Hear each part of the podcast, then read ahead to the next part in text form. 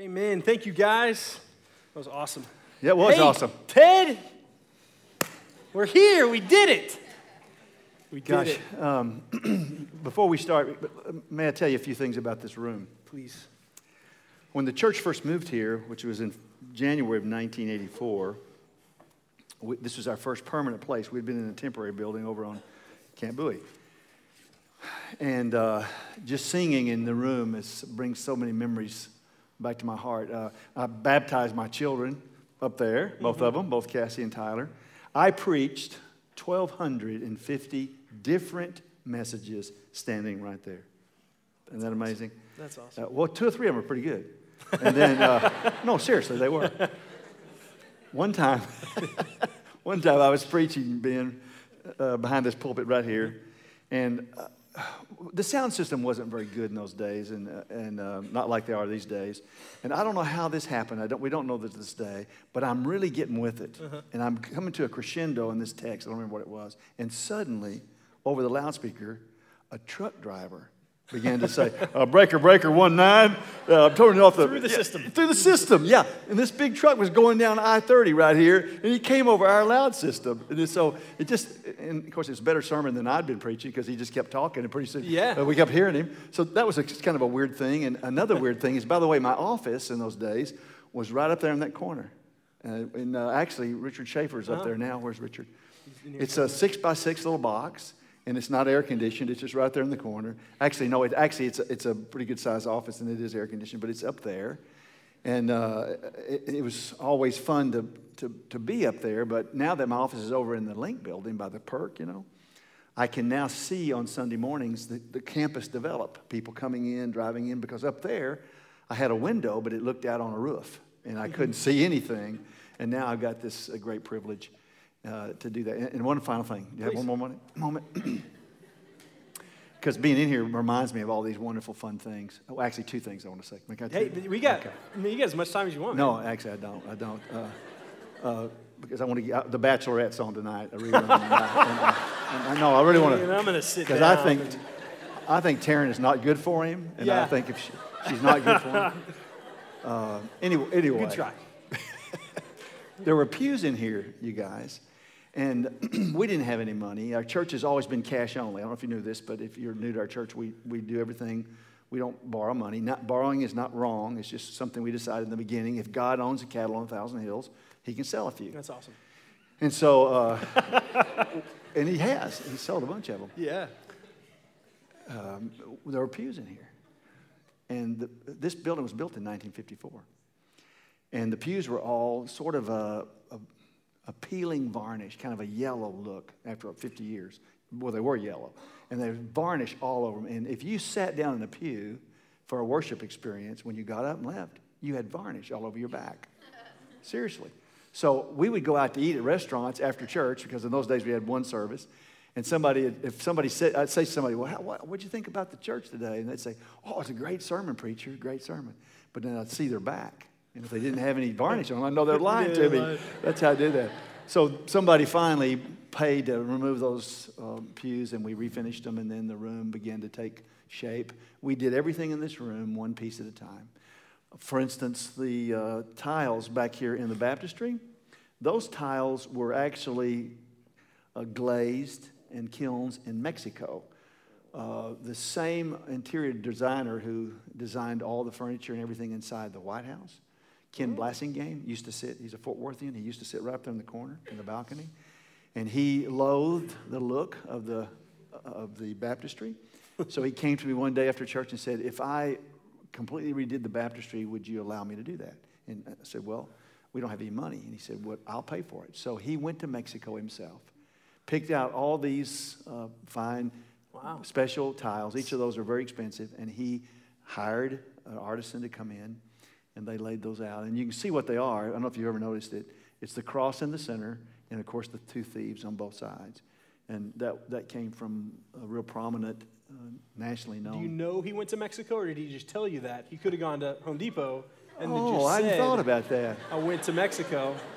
Think about, pray about that. I'll pray. I just, I don't know. Pretty cynical spirit there, Ben. Pretty cynical. It seems, seems like a long drive to get tiles. One, fi- yeah, it was. Yeah, you're I don't know why you would do that. I didn't have thought about that Plenty actually. of tiles around here that are just as fine. Now you put doubt in my heart. But let me tell you. Let me tell you.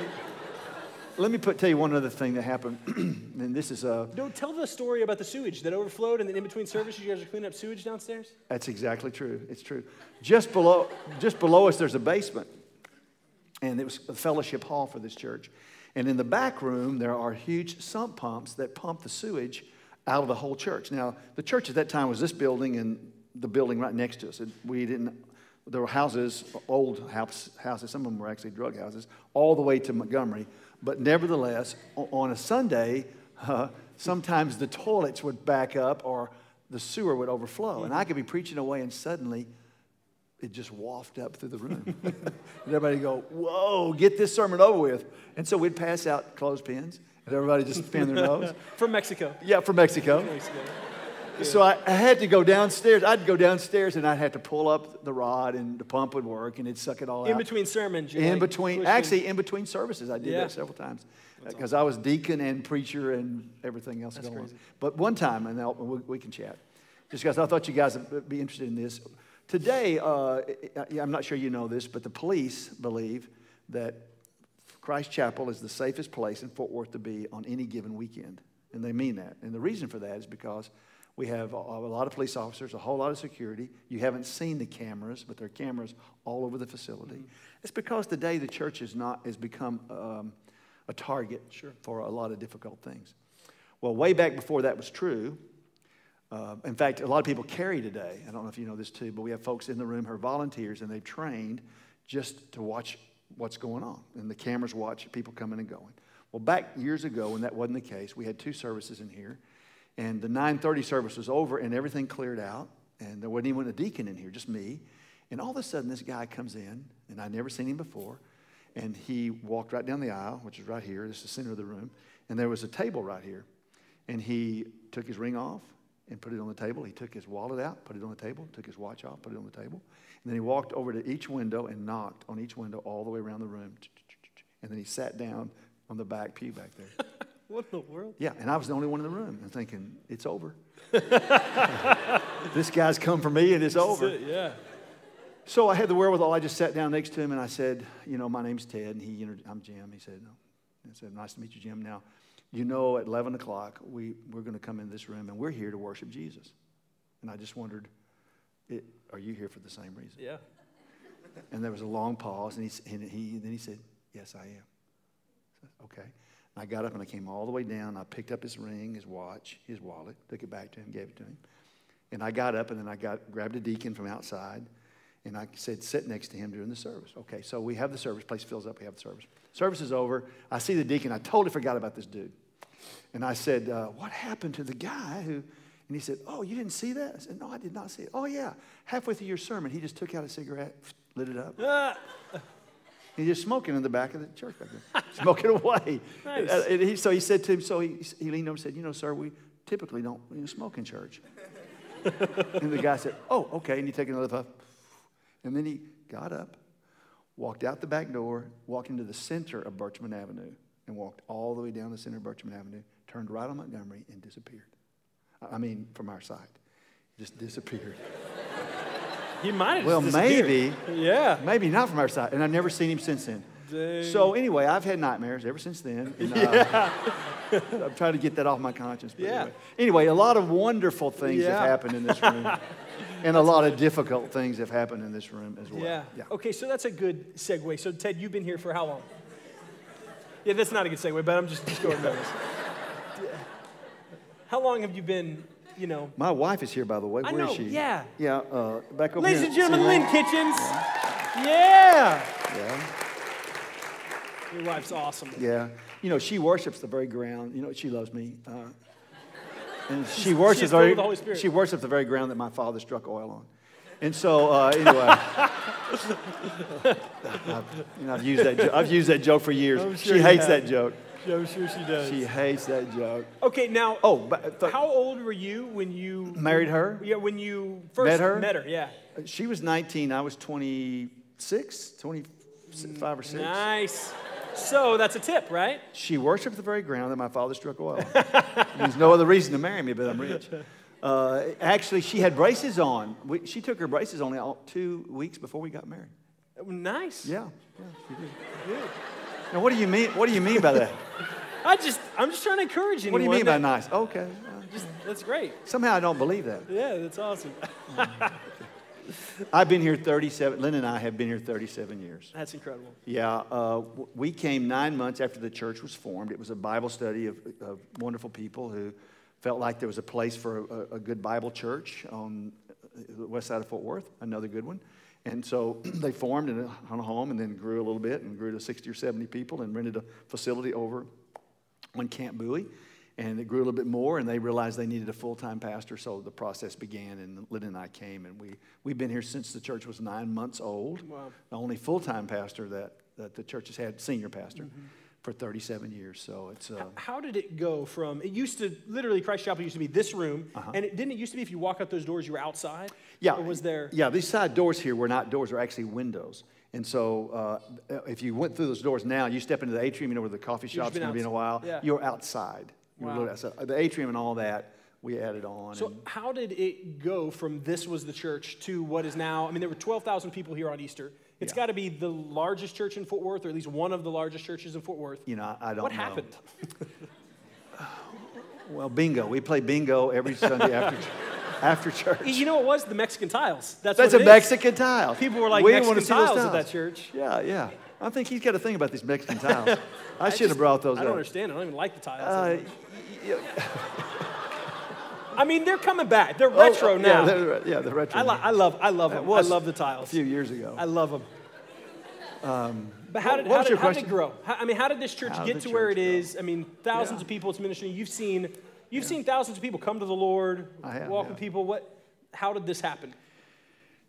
You know, we had, uh, I've had since the very beginning, uh, the realization that uh, there, are- God's given me a few gifts, but the basic thing that He's given me is tenacity and a um, hardened commitment to just teaching the Bible.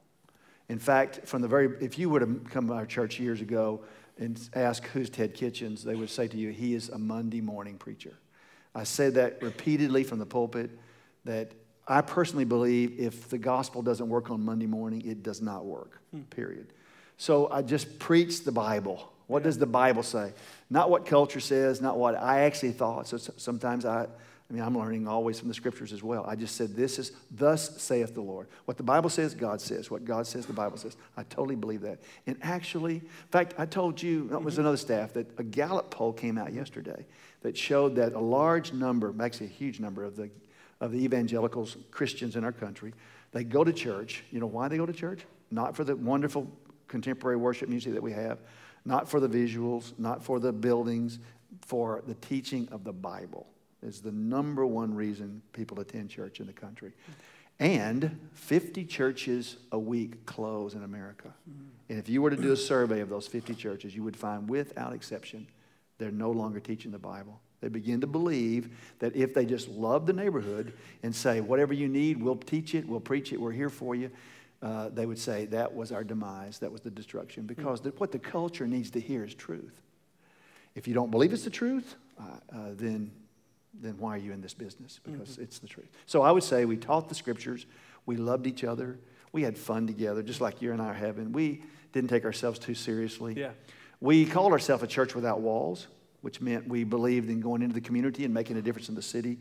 And we tried to do that to be the hands and feet of Jesus. And people just started coming, and they just started coming. And uh, we filled up this room once, and then we filled it up twice, and then we filled it up four times. And then we had two overflow rooms, and this room full four times every Sunday. Yeah. Wow. Yeah. And that's when it just started. That was okay, Yeah. We need a children's ministry wing. We need a. Yeah, and I'll be honest, I didn't want to build a new, you know, the sanctuary we have now, which is a pretty big building, an ominous building. When people pull up to it, by the way, the reason we built the building to look like a church, like it does, is because we are at the entrance to the arts district in the city of Fort Worth. We could have built a large barn kind of building. You know, we could have. No, a lot of churches do, and, and rightly so. Multi purpose, they, they do the right thing. I'm not, not critical at all. But we chose to, to see if God would provide the extra money to build a building like that. So when you turn off of I 30 onto Montgomery, you'd say, look at that church. That building won the Architectural Digest Award of the Year in, in 2006. Mm. And we didn't even know it was in the running. And it won it. And the reason in the city, our city council loves that building because it's a church and it says this is a church. Yeah. And architecturally, it fits with all of, I mean, we have, we have in the top 10 um, most desirous museums in the country just down the street from us. And so we wanted to be a part of that. That's neat. I think, and we'll get to I think a lot of the decisions this church has made and the elders have made is really to try to bless the neighborhood, looking through the lens of how can this be a blessing, not an eyesore? How can we, you know, go the extra mile? It's, it's why we have spent extra money to buy grass parking lots instead of filling up concrete parking lots That's out here because That's right. we want to be a blessing to our neighbor. We want our neighbor to be like, oh, they, you know, they put Yeah, in a bunch of concrete. more parking concrete, lots." yeah, And those more parking lots are beating because every time it rains, you can't use them. You can't use them. And it rains a lot. Yeah. So in April, at least. Yeah, believe me. And if you wear heels, and like I do, they- Yeah. they, they, Yeah. sink down in the mud. Oh, not again. Loud. okay, well, tell us. Uh, we're going to jump into these church and Revelation, but before that, Yeah. tell us what, how did you come out of the womb sanctified? Were you saved instantly, like when you were born? I was. Like how I, did? I glowed. Yeah. I was glowing. Yeah, an angel came and spoke to your mom, and No, Okay. my, neither my mother or my father were Christians until the latter part of their life. My dad was 65 before he came to Christ. Wow. And my mom was probably not much younger than that. Uh, I was 16 when I came to Christ. My family busted up when I was 13 years old. My siblings went with my mother, and they lived in, outside of Lubbock. My father stayed here, and I, the court said you can stay with whichever one you wish. And uh, I chose my father. So my father and I lived together through my high, last part of my high school years. He had his own business. He was a machinist and had a big shop. You know, makes noise and oil and gas and everything everywhere. It's wonderful. And so I worked with my father, and I went to school, high school. And, uh, and one uh, one summer, one August, in the high school in the hallway, I, my best friend at the time he wasn't my best friend. Actually, I despised him. His name was uh, Bruce Casburn. Bruce walked up to me with a Bible in his pocket. and He said, "Do you know Jesus?" And I thought, I better tell him yes. so I said, Yeah, oh, yeah, sure I do. Everybody does, don't Yeah. they? He lives just down the street.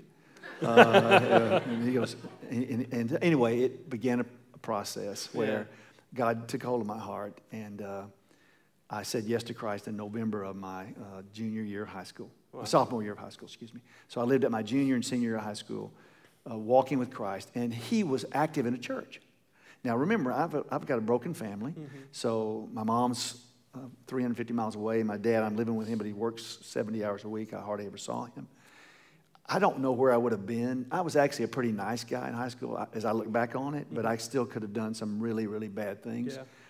And I, and I probably still did as a sinner, of course. But the bottom line was I had a peer group that loved me. And let me tell you, this is the truth.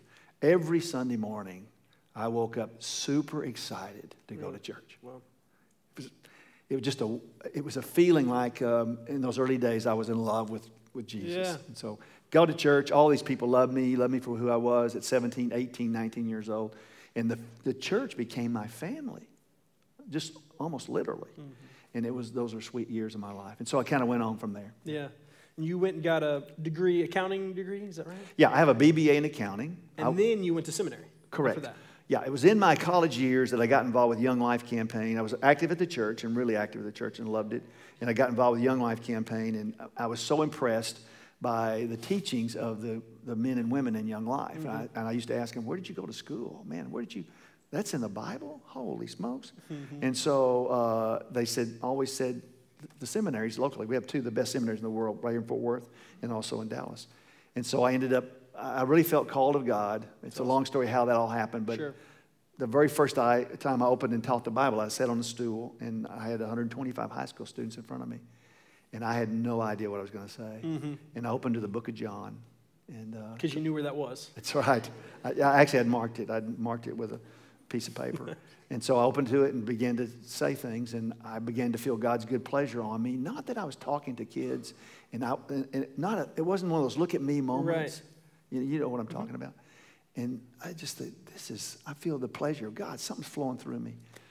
And uh, that began the process. That's incredible. I wanted to go to school, seminary to learn the Bible. Mhm. And you got a degree from Southwestern and DTS. I did. Nice. Well, you are um, you are an expert then here, and, and, uh, and so what I wanted to do tonight and the remaining of our time is to jump into really just using the seven churches that we've walked through for the last eight weeks Yeah. as kind of a springboard for conversation uh, for us. And, and we talked about it a little bit before uh, tonight.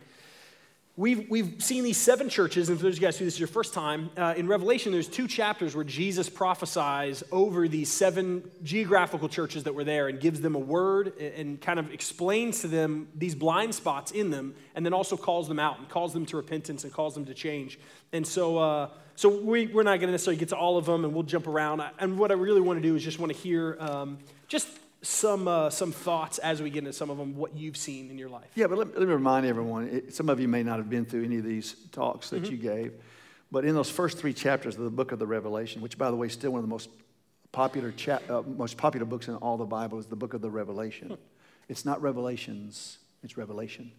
The, one, the revelation that, God, that Jesus gave to John, who wrote the Gospel of John. The first three chapters were seven real churches in real time, probably about 80, 80 AD to 95 AD, right in there. Uh, they really existed, these churches uh, Ephesus, Pergamum, Thyatira, Sardis. They, and uh, chapter 4, verse 1 opens up with the vision of the future of our world, the revelation. And I believe that not only were those seven churches real in time, but the nature of those seven churches is actually how, how we're going to see the church throughout history hmm. and into the very end. So it's a, the book is a revelatory book. It's a, a book about, it's a prophetic book, the book of Revelation, about prophecy. But it, part of the prophecies come through what you see in those churches hmm. in those days. So That's I hope that helps some. Yeah, it does. The first one was Ephesus. Yeah, So the first of the seven was Ephesus. Yeah, Uh, yeah. To, to summarize it and to review for those guys who are here, uh, the idea was this church had done a lot of great things for Jesus, but the big thing that Jesus had against them was they had lost their first love, and Jesus really commands them to repent and Yeah. love him most and put him first. So I think for all of these, the question I'm going to ask you and, and for you guys to, to hear is how have you seen that play out? This idea of doing all these great things but losing sight of your first love. How have you seen that play out either in the church or in people around you or in your own life? And then what kind of wisdom or encouragement do you have for us to protect against that? Yeah, he says, he criticizes the church and says, but these good things you've done, good works you've done, but you've lost your first love. Uh, I've experienced that firsthand. Actually, throughout the 37 years I've been here in sort of a roller coaster style, uh, th- there's so many demands on a pastor. And there's so, whatever you do for a, living, there's so many demands on you too. Not comparing me or Ben or any of our pastors or staff members to you. To you.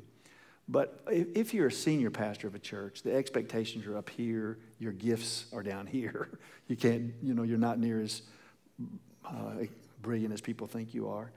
And uh, if you have a heart for the church, you'll work yourself pretty much to death. And the key in that church, Ephesus, was first love. Our first love is Jesus. Remember, I told you I got up every Sunday morning when I first came to Christ, and I could not wait to get to church. And I'm not exaggerating. It was just, I felt like there, God was there. And I just, I loved every bit of it. Well, up in that office up there that I mentioned earlier, uh, I saw the church grow. The needs grew. People came here damaged and hurt, depressed, discouraged, broke, broken marriages. And I preached every Sunday. Um, one, one year when I, I started the five o'clock worship service. Some of you know, you may have been at, uh, down in the main sanctuary. Uh, those years I preached um, four services 8.15 9.30 11 and 5 o'clock for five consecutive years and i had almost no help in that period of time i lost my first love meaning you say well your first love was the church but that's not what that's not what ephesus is about you've lost your first love and who's your first love it has to be jesus Jesus. it's just like getting married. Uh, when Lynn and I got married, I know many of you probably aren't married yet, but God has something for you. I've got a lot of advice on that someday, by the way. But when I met Lynn and we got married and we couldn't, couldn't talk enough, we couldn't say enough to each other, there's conversations and uh, we, we talked, we listened, we loved each other, we cared for each other. And then we get busy in life and you build a family and a home and, and suddenly you're just And that same thing happens in the church, and it happens to pastors. You lose your first love. Hmm. So you ask the question Yeah. how do you get it back? How do you keep it? Well, just like you do with a, a, re- human relationship. Same, exact same thing. That's the, the point. That's the parallel. You've lost your first love was your Savior, or your first love was your husband or your wife. You stop, you carve out time, you listen, you, you talk, and you, as I said, you talk and you listen. I journal. Um, the reason the old church, ancient church fathers wrote so many journals is because they had the same issue. They would lose their first love in the milieu of daily ministry and routine. What does a quiet time look like for you? What, is, what does spending time with Jesus look like? Okay. Cup of coffee. Because Jesus loved coffee. here, here, have a sip, Jesus. Yeah, I'm not sure. Uh, maybe you're right. Maybe you're right. Well, it couldn't be wine that early in the morning. No, well, Yeah, well, maybe so. Maybe for you, Ben. mimosa, maybe. Uh, a mimosa. Yeah. If That's you a add good- Sprite to wine, Oh, it's that's a good as bad. idea. Yeah. Oh, I didn't thought about that. I'll try it. Think about it. God, how do you guys put up with this? and, you know, here's the tragedy. We pay for this. I know. He actually gets a paycheck for doing this. Awesome, bad. For me, a quiet time. I journal. I write out my prayers. I don't know about you, but when I pray, my, my, my mind goes to the circus. Yes. You know, I think about this. Go, oh, yeah, what about that? Pretty soon I'm up and I'm out back fixing the sprinkler system. and I was praying. Seriously. Yeah. So I journal, Lord, I, and I, I journal. I read, uh, I read the Old Testament, New Testament just about every day, the Psalms.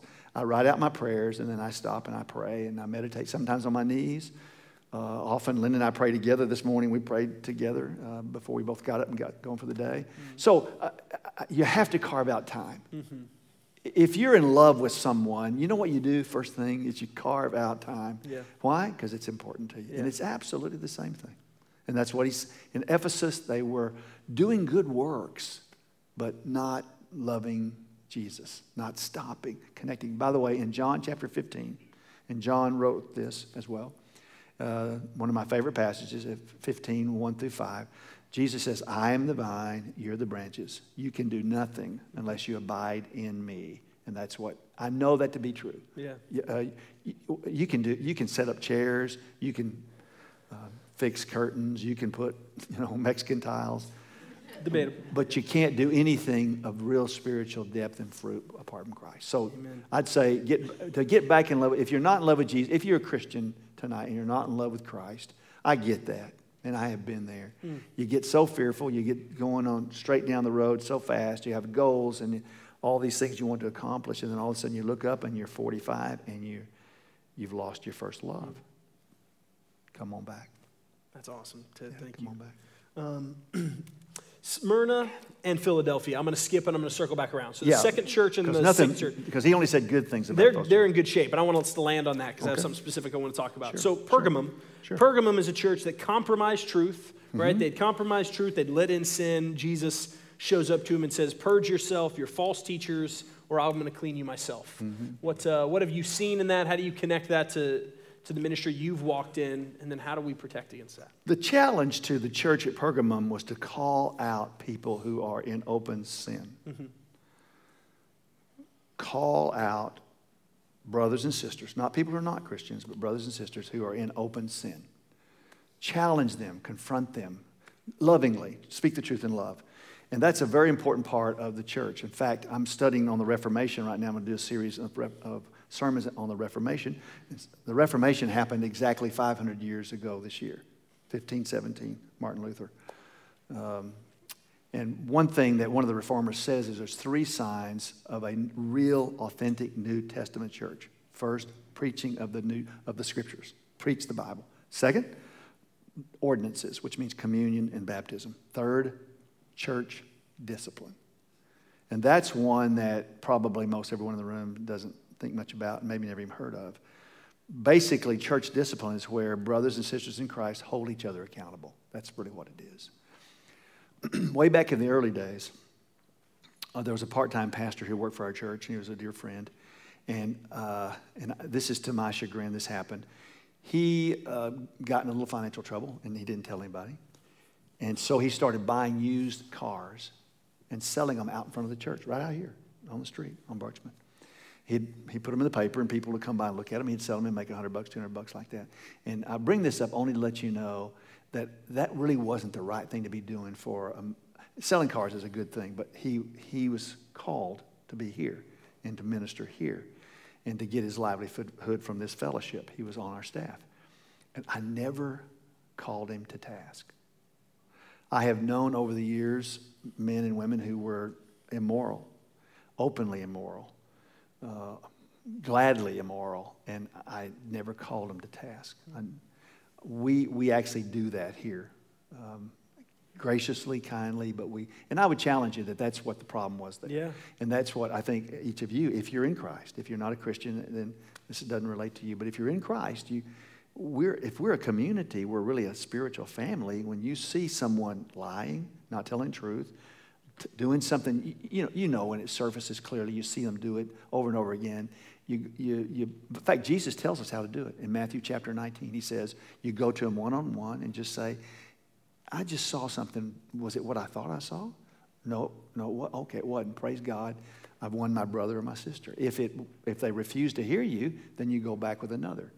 And if they refuse to hear you then, then the church actually, and I think that means the leadership, uh, actually approaches them and says, We want, we want your good health. We want the best for you in Christ.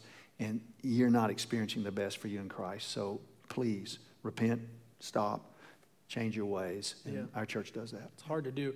I think even in this culture, too, Ted, our culture, we're seeing it, it is less and less assumed that we're going to live you know, Christian values in our culture. In fact, I would say the opposite is true. Uh, you know, I would say I'm certainly living in a culture, and, and I think about our two sons that we're going to raise, living in a culture where it's assumed that you're going, you know, for example, it's just assumed that you know, you're going to cohabitate before you get married at this mm-hmm. point in our culture. You're going to, a lot of things that we would say, man, that's not life giving. That's not God's way. Uh, our culture isn't. And, and, it's, and it's heading down that slippery slope more and more. What wisdom advice do you have for us who are living in an increasingly more uh, wicked culture? Well, my first advice was no matter what you feel or what you see around you, um, God's word is always right. Listen to me, trust me.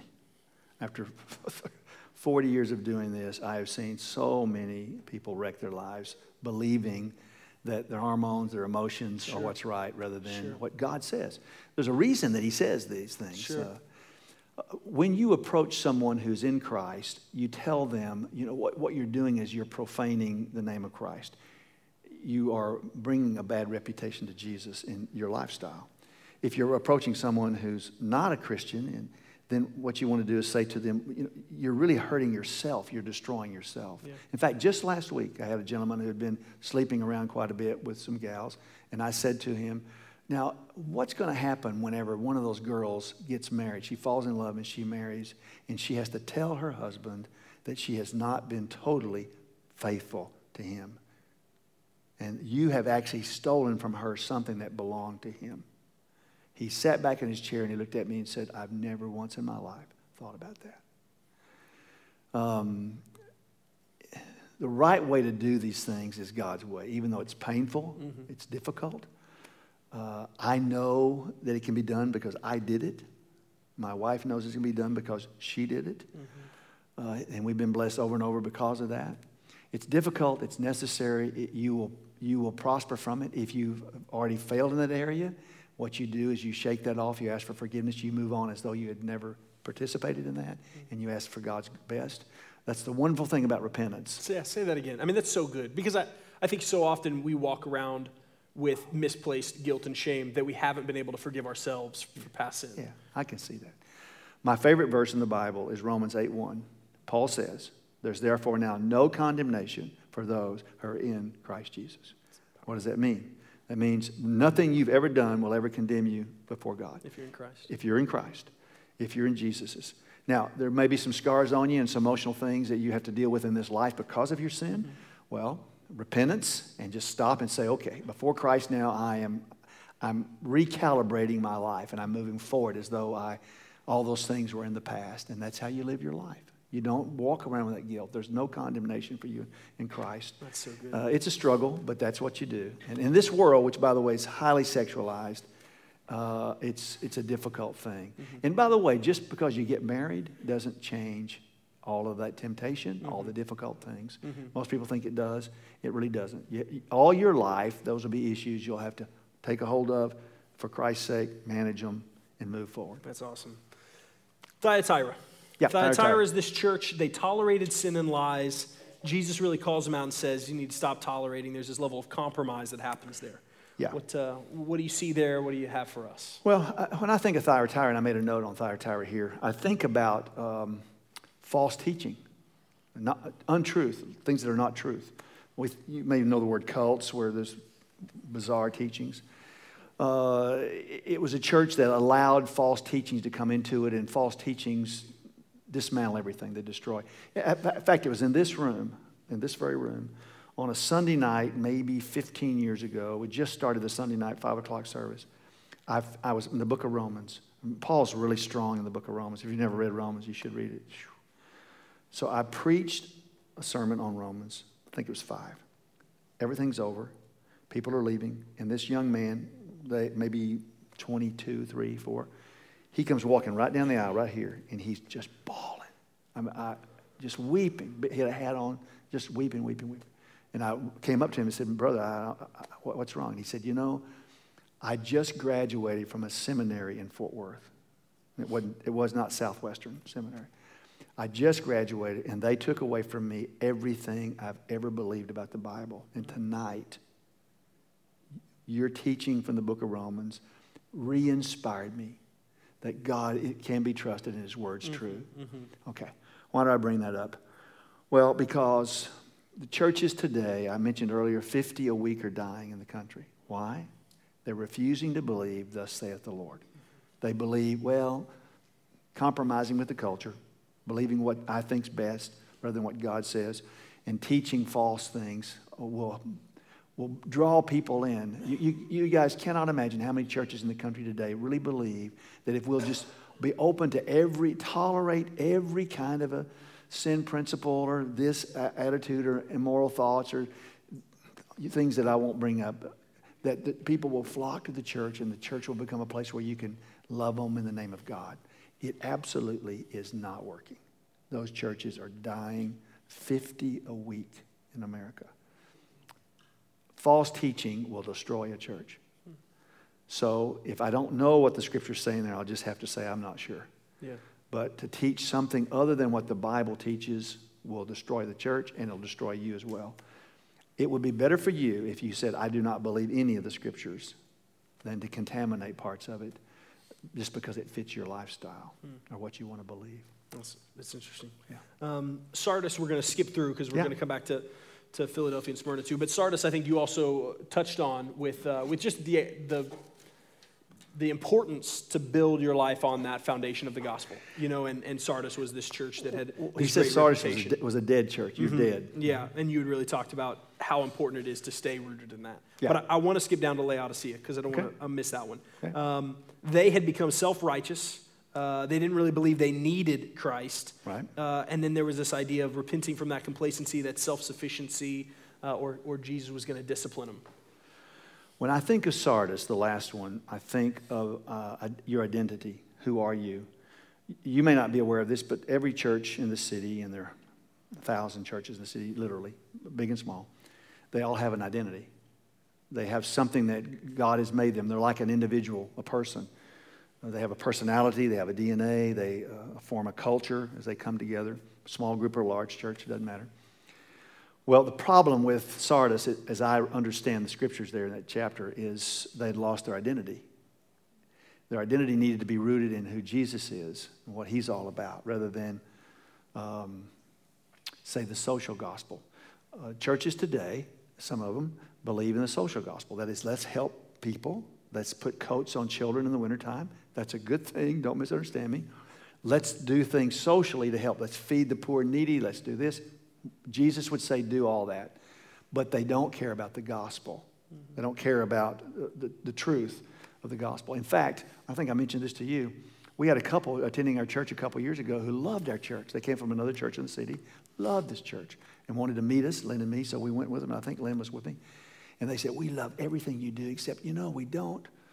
we don't totally agree with uh, the resurrection. And it was just like, suck the oxygen out of the air. Folks, all we have is the resurrection. if there wasn't a resurrection, then we're just wasting our time tonight. Seriously, we are. Okay, so what's my, my, my point there is, um, uh, what was my point there? That foundation. the foundation, your identity. We believe the gospel. I have an identity. I'm a Monday morning preacher. Mm-hmm. That's all I am. Uh, I'm. That's all I have. I don't have anything to offer. And our church has an identity, and you have an identity. Yeah. Now, as a young adult, I would encourage you with all your heart to find out who you are. Your personality, understand it. Uh, your gifts, who are you? What, what are you really good at? What are you not so good at? God's made each of us different. We're like snowflakes, literally, all so totally different. If you don't know what your shape is, spiritual shape, every one of you, if you're in Christ tonight, you have the Spirit of God in you for a purpose to serve this world, the kingdom of Jesus, uh, the kingdom of God, for, for Christ's sake, to serve his, his church, his world. Uh, and you need to find what your shape is, and you need to, you need to find a passion, something to do with, your, with who you are, so that you don't wake up at 45 years old and say, I'm the same person I was when I was 25. I haven't made an impact on this earth. I'm not sure I have any value. Know your identity and do something with your identity. I guarantee you, God has given you one, and He has something for you to be doing, something to be passionate about. Do it. That's awesome. Yeah, do it. The, the last two, we're circling back around to Yeah. these. They're these awesome churches, right? They, they do all this stuff. They have been through all this hard persecution and they stay strong. Yeah. What's the hardest thing you've gone through? Depression. Probably depression. I mentioned to you earlier that I preached four times on Sunday. Remember that? Somewhere in the past here, somewhere from the tiles up there it was in here to somewhere. here. I mentioned four times. Oh, yeah. Uh, after doing that for five consecutive years, my wife Lynn remembers this quite well. One Monday morning, I came into the kitchen and I said, looked at her and said, I, I cannot do this anymore. No, I can't do it again. I can't go to the church. I can't preach ever again. I'm just, I'm, I'm done. You're burned out. Totally. Well, fortunately, as a good wife, she said, No, you're not done. Um, mow the grass. And so I, so no, she did not say that. She was more, there's more compassion. That's than her that. job. That's her job. That's, oh, yeah, she does that. Yeah. It's a good wife. Right. Danielle's got the grass. Uh, I slumped into a depression uh, from, from watching people hurt themselves and the, uh, making bad decisions to preaching constantly uh, working myself into the, literally the grave. So that was a tough time because I don't know if you've ever been depressed before, but and it was it was what I'd call a circumstantial depression, but it felt just emotional inside me. It was emotional, and, and there's a lot going. It changed my body chemistry, my serotonin in my brain. I went to a very dear Christian friend who's an excellent psychiatrist, and he said, Yeah. He looked at me and said, Yeah. Well, I totally get it. I know exactly what your problem is. And so, of course of the next three years, we worked on it, and, and it eventually went away. But that was the hardest time in my life Yeah. because you got to keep functioning, and you can't tell people, you know, as a Christian, you're not supposed to say, You know, I, I'm depressed, I'm on medication. I say to you, why not? Mm-hmm. You know, tell, tell the body what's really going on. That was the toughest time. That's awesome. Yeah, and the second toughest time, you know, the second toughest time? Yeah, I do. Was it hiring me? Hiring you. I get it. No, it's actually coming up. It's firing you. Ah. Firing your. Wait, that's not that's not clap worthy. You don't you don't clap for that. Oh yeah, fire him. What's wrong with you guys? You said they're a vicious group. You were right. Golly, just like that. Yeah. They get go you ahead. up here. Yeah. No, I'm done, man. No, you're not. Were you gonna say? Were you gonna say a real second? No, second? no, I was just- Oh, I was- you were gonna say fire yeah, me. yeah. Okay, nice. well, you can talk to my wife afterwards, who is the sweetest person ever, and if you Oh. can get through her, then then yeah. Um, she's why I still have a job here because they they want to fire me, but it's like, oh, Danielle's We- incredible. All right, we'll keep him. So, thanks, babe. No regrets. All right. Uh, okay, we're gonna wrap this up. Um, uh, give us, end on this note, give us um, two things. First of all, thank you. Sure. Thank you for tonight. I, Sure. I'm speaking for myself, but I know I'm speaking for this room. Sure. Thank you, thank you, thank you. My we uh, we crave this. We really do. Uh, we, you know, I talked to talked to these guys. Those who didn't clap for me, I talked to clap for my firing. Um, we do. We crave uh, wisdom and truth and and um, perspective. Uh, we need it. We sometimes we don't know how to get to it uh, and, and have access to it, but we really do appreciate this. This is life giving. Um, so uh, I want to end on a few things. One, would you? tell us what your greatest fear for us is as a, as a generation as you know you've seen you know young adults in the church what's your greatest fear what is your also final encouragement for us uh, to persevere in uh, and then I, I want you to pray for us at the end but just Absolutely. answer those two questions Well, my greatest fear for you, because he told me he was going to ask me this question, Uh, I've had a chance to think about it. My, my greatest fear for you would be that you would get so discouraged by the, the world you live in. It's actually been this bad for centuries. Hmm. Uh, it just looks worse to you because you're young and you see the geopolitical issues, you see politics, you hmm. see the, the wars and rumors of wars around the world. That you'd look at all of it and say, you know, there, there is no God. This thing is out of control, and I'm on this spinning orb, and one of these days I'm just going to sling off of it. And so you fall into fear and you fall into um, sin because that's when you start seeking some, some way to charge yourself to make life meaningful. My biggest fear for you is that you would, you'd give up. Yeah, you'd, you'd give up that you can't make a difference, that the world's never going to get better, and the, it's just all about you. And, uh, and kind of a, a, to wrap that, a, a blanket is that you'd begin to believe what the world says, which is, come follow me. Because I'll tell you, uh, the, it's not going to, the, the, the world's answers really will not. And I'm not saying that because I'm a preacher. I'm saying that because I've, I've watched lies for 37 years try to do that. And over and over again fail. So really, ultimately, it ha- your life needs to be centered in Christ. So my biggest, my biggest concern for you is that you would lose heart in the world in which you live. It's not as bad as you think. And uh, the Jesus that I love and Ben loves and many of you love, he's still very much in control. Very much in control. And you just need to trust that. Uh, another point of encouragement was you know, sometimes you think that preachers don't doubt. I, I you know, we doubt. Uh, sometimes I actually ask myself, do I really believe that? I You know, I just said some things from the Bible. Do I, do I really believe that? In fact, one of my favorite passages is in Mark chapter 9, where this man's got a son who's dying. And he comes to Jesus. I believe he was dying. He comes to Jesus. He may have already been dead. And, and he said, oh, he was dying. My son needs help. And Jesus said, uh, yeah, he was dying. what, was he or wasn't he dying I'm not, you know, I can't remember. What did but I've confused it with other stories. Uh, Jesus said to him, If you believe, all things are possible. And his response is amazing. The man said to him, I believe, help my unbelief. And that's really the Christian life. You know, we, we believe it. But as life ebbs and flows, because we're humans and sinful and frail, sometimes we say, Do I really believe this? And you, then I just look to Jesus and say, Lord, I, you know I believe it. I definitely do. Help my unbelief, those fringes of my life where I struggle. And He always, always does. So that would be my prayer for you that you not lose heart, that you remember you can make a difference. You will make a difference if you'll just put your trust in Him, listen to His voice. Don't lose your first love. Mm-hmm. Don't lose your first love. When you lose it, like I've done many times, you come right back to the place that you found Him. You come right back and reconnect with Him. Along the way, you let people call sin out in your life and you, let, and you hold them accountable too. Even the small things. Hold each other accountable. They'll make you so much richer and your character will go up and God's good favor will be on you. Sin takes God's favor away from you. Even though He loves you, it, ta- it takes it away from you.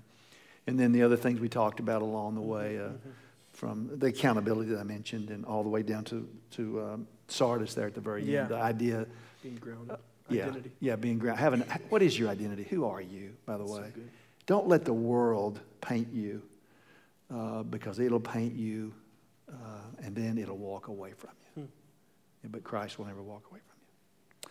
Hey, let me pray for you. Is that what you want me to pray- do? pray yeah. for us. Thank you for letting me be with you tonight and, and be back in Are this you, room. gonna, you guys going to stick around, you and Lynn, for a little bit? yeah, we're going to stick around and have coffee Grab with you. coffee. Yeah, those who can stay. Thank you guys so much. And we just, thank you guys for, uh, for being a part of this ministry. Uh, we really appreciate it, and I hope this has been a blessing for you guys. But also, join us. You know, let be a part of our fellowship, our community, and uh, join us. Be a, be a part of this thing. Show up on Sunday, and, and or get involved, or get a connect card. Uh, we want to we want to know you. We want to walk with you more than just uh, sitting out there. So we Yeah. love you guys. Please bless us. Pray for us. I'd love to. Holy Father, you know every individual in this room, every man, every woman. You know their needs tonight, and uh, nothing is more important uh, than that they know you. So, uh, my request this evening is that sometime tomorrow your spirit would speak to them. You'd cause them to throw their head back and laugh out loud and smile and be reminded that your good favors on them, that you do have an identity for them. You've called them to do something in this world, to have a passion, to make a difference. Uh, give them your good favor. Thank you for this ministry, Lord, for renovate all the leadership from my dear brother Ben. Thank you for, as we jest, for all the things that he really does do and all the love he has for everyone in this room. Honor yourself, Lord, as we worship you one final time this evening in Christ's name. Amen.